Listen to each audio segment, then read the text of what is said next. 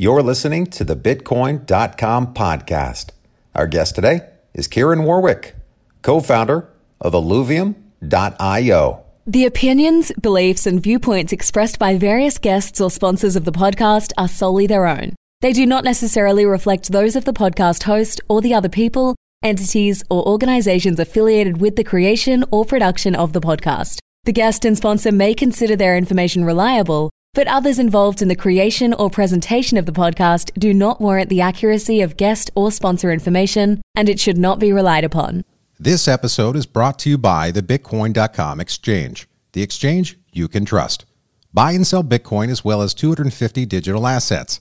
The Bitcoin.com exchange is secure, fast, easy, and reliable. Register within seconds and buy crypto with a credit or debit card. Join our community of traders now.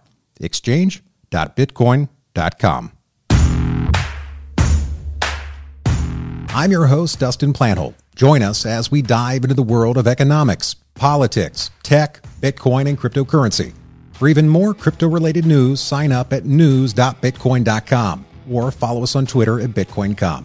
Now let's bring on our guest. I got you, Kieran. Welcome to the show.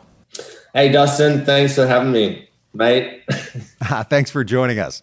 So Illuvium, I mean, pretty cool name. And I've been on your website, and I and I told you pre-show that I have had this incredible opportunity of seeing some of the most incredible websites in the world and some of the not so incredible. Yours is fantastic. Talk about that. Thank you very much. Um, it, it took a while for us to to put it all together, but we we wanted to we, we find the same in in crypto across the board that sometimes websites uh, are not fully uh, done in, in, in a way that they would in, in mainstream. And so for us, uh, we we decided to to put quite a bit of work into it, and um, we're we're just really trying to showcase all of the different aspects of the game because we're you know a, a combination of a game plus were, were built on the blockchain. There's a lot of information that we need to, to, to get out there. And uh, so it's still a work in progress. We're, we're looking to get the team up there in the next couple of weeks and uh, and a couple of other things. But yeah, appreciate the feedback. I, awesome. I, I love it, and that trailer for the game, as we're going to be talking about here in a few minutes. But the trailer, how long? As again, it's a production uh, team here. How long does it take to create something like that? I mean, that's superb. Yeah, so it's it's uh, it took a total of about fourteen days, so two weeks, which um, with the team size, I think when we we were doing the the in-game trailer, it was we had about thirty core contributors, and now we've got well over sixty. So it, it took a little bit longer than our our art director would have wanted, which is pretty crazy when you think about it. But um, we've got really, really high quality artists, and uh, and you can see it in in the production value. You know, we've we've had guys that worked on Transformers, that you know were in the most recent Godzilla vs Kong movie. So there's there's talent across the board to be able to deliver that that sort of quality. You know, it's interesting because, you know, talking about the process, that quality takes time. So, how do you find that balance? How do you know when to speed up and how do you know when to allow the process to find its way to completion? It's a it's a tough one, and you're right. It, it definitely is a balance. In, in our case, we've set ourselves a very aggressive timeline to deliver the game, especially the the fact that we're going out with with uh, the high quality that we're looking for. Uh, but at the same time, you know, we've we've got this this growing market that that it's in crypto, everything is rapid, right? And so our investors, you know, they they want us to ship this product as soon as possible. And we also only want to ship something that is is of really, really high quality. So striking that balance is tough, but uh, we again with the team that we have, the quality is we, we basically just tell them go out and, and do it as fast as you possibly can. Everyone is incentivized on the team to do it as fast as they can. But at the same time, when you're working with artists who are, you know, at this caliber, they don't allow themselves to deliver something that is not of, of quality. So it's it's not as hard as you think, but it, it still is a balance. Yeah. You know, so talk to the gamers out there. I mean, why is blockchain technology so superior than say creating a game like this on Xbox or on PlayStation? Why was there this need to put it somewhere else? So the the biggest one is is NFTs themselves. So essentially the the characters in our game and many of the other blockchain games out there they're, they're all you actually own the asset. You know it's it's in your wallet. You have custody over it. And if you want to transfer that or you want to hold on to it or if our you know for whatever reason our our game blows up and it no longer exists you still own the assets that you've collected in our game. And so, you know, that that's the the main difference between us and, and mainstream games. If, for example, you know, you buy a whole bunch of Fortnite skins, you spend thousands of dollars, and then all of a sudden, you know, something goes wrong or they change the game or there's a new expansion or whatever it is, if they discontinue that skin, it's it's sort of tough luck. And and so that's that's what having things on the blockchain changes and uh, and yeah, it's it's it's super attractive to gamers who have been working in these economies where it is valuable money and it is they are valuable assets, but you don't truly have ownership. So changing that for them is is a is a big plus. Now, an Easter egg. I got to ask you: Is there an Easter egg hidden in this thing? Well, it, yes, there, there's there's plenty of Easter eggs that, that are built into it. Um, our our lead art director, he's he's essentially he's a pretty funny guy. His name's Bon Newman. He's the only anonymous guy in, in the project. He told me the other day. He said, "You know, you know, we're, we're good friends." And he said the other day, he goes, "You know how many things that I've I've paid you out about in the game, right?" And I'm like, "What do you mean?" And he's like, "Oh." I've littered, literally littered Easter eggs everywhere. So they're gonna they're gonna find them. So I don't I don't actually know what they are. so cool. That's... I know that there are. There, yeah. Now is this like? Do you see it going to this some next level gen? Like we're talking like the the Oculus 7.0 where you're uploaded. You're living in this world or you're you're I don't know what's the word upload, right? Like at the end of the day, like I'm gonna go hang out. Like, is this where it's going? Yeah. Uh, yeah, I mean, look, VR is is has come leaps and bounds over the last five to ten years, and you know, I I think uh, whether or not we're going to be uploaded uh, into into the game any anytime soon, I think the the the graphics of, of games and and certainly once you add in the the VR component, worlds like ours, which are designed to literally be you know flawless, amazing, beautiful environments, you really, yeah, you really want to get immersed in these things. And and there's other games on the blockchain like Decentraland, for example, where you can literally go out and have parties and stuff as your your in-game avatar. And you know, there's and it sounds crazy, but there's there's huge DJs around the world that are getting involved with this kind of stuff. And you're seeing these these online parties occur and and you know like there's there's just so many different use cases for having a, a digital world that um, yeah i think uh, the it's there's no limits really. You know so talking about dreams and I, i'd love to ask entrepreneurs even groups or co-founders who on the team like who was the one that had the aha moment this aha and then was able to light the fire ignite the rest of the tribe and everyone else said, "Aha, I see it too." Hmm. Um, so yeah, it, w- it was basically me back in June of of last year, and I've had I've had multiple businesses before. Uh, I've I've been an enthusiast of crypto for a number of years now. I dabbled in it, you know, investing in it five six years ago myself, and I started looking at it again, really you know, like really starting to focus on crypto again about 12 months ago. And I looked at NFTs, and this is when, like, you, you, you'd say NFT to someone and no one had heard of it. And I was a massive, massive fan of Pokemon growing up. And Logan Paul, one of those massive influencers, I'm sure you've heard of him. Um, he started pumping back up Pokemon.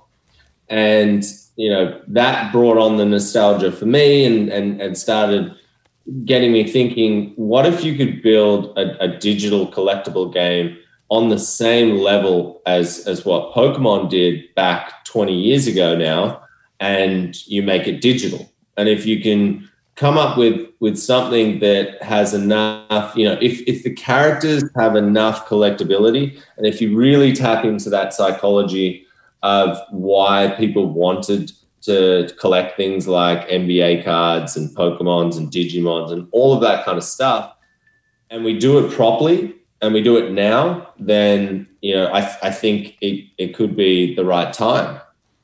And you know it was it was three four months that we were building this NFT project, and still you know even our brother who's got a, a top fifty token in in crypto, he was kind of like mm, I don't you know I'm not hundred percent in on this idea, and I was and and for me it was it was you know, black and white. I was, I, I thought that this would blow up. And then, you know, a couple of months ago, we saw literally everyone talking about NFTs. So I guess the, the aha moment happened last year for me. And then it was just a matter of getting the rest of the team on board and convincing them that this could actually blow up. You know, and I think that to me, that's part of that process that as a leader, leaders don't create more followers, they create leaders.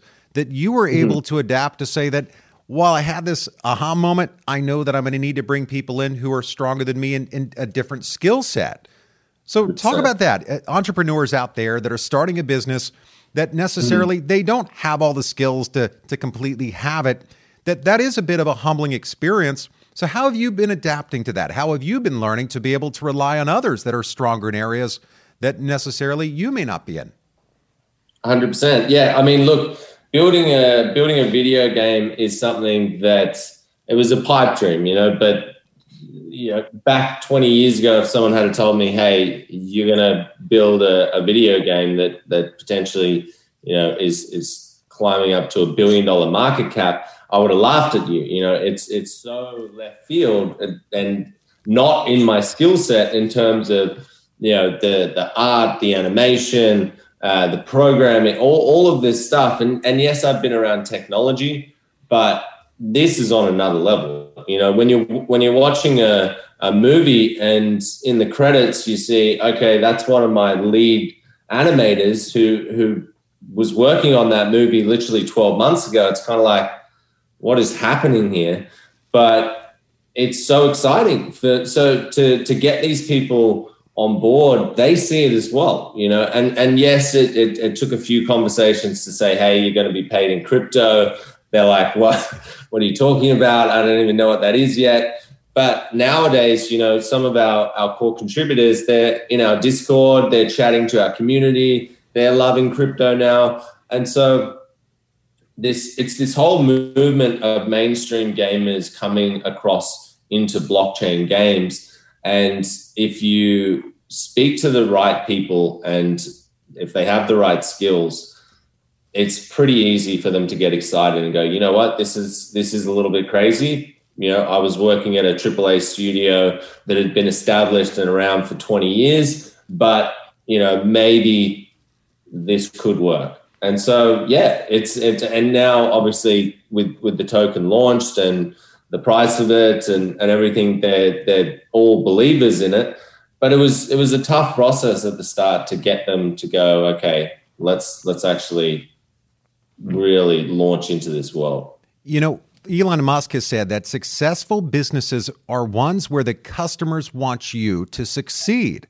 Your customers want you to succeed. Why is that?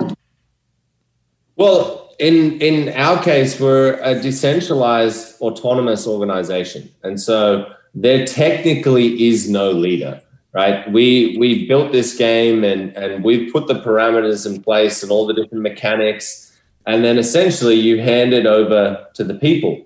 And so that's a, a another reason why all of the you know, there's so much hype around this is because for the first time it's almost like the players are controlling their own destiny and they get to be a part of every decision that we make moving forward and that in itself you know if, if you said to the fortnite players or, or world of warcraft players or league of legends players all these different games out there hey we're now allowing you to choose who the next characters are or you know how we we move into this ex- this next expansion.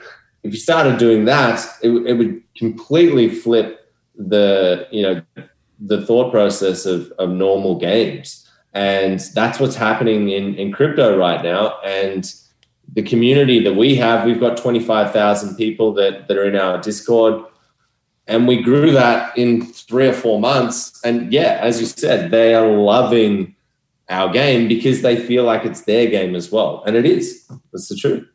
You know, it is it's fascinating kind of how this process works that is all about starting with a plan. You started with a plan. It might have been a little crazy in the beginning. Uh, but in time it came together as your tribe grew. So talk yeah. about the game. What is the game? Mm-hmm.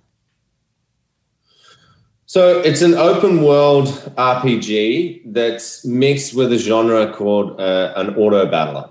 And so if you've ever played Pokemon before, it's very similar to that. So we're we're trying to launch with 150 unique characters, and you go around these this open world. It has uh, seven different regions, and you you you pay a travel fee to to go into these regions. There's a certain amount of uh, encounters that that you can uh, come up against and you're essentially trying to battle whatever pops up at you in, in the wild, as in the Illuvials, which are the characters, and you're trying to capture them in shards. And, and these shards are, are essentially what you mine from the Earth's core.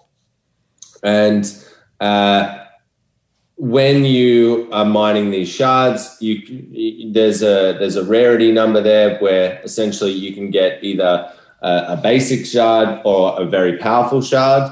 Depending on which one you get, will give you a higher chance at, at capturing whichever Illuvial you're, you're, you're, trying to get. And then once you get that Illuvial, you can do one of two things. You can, sorry, one of three things. You can just hold it and hope that it goes up in value.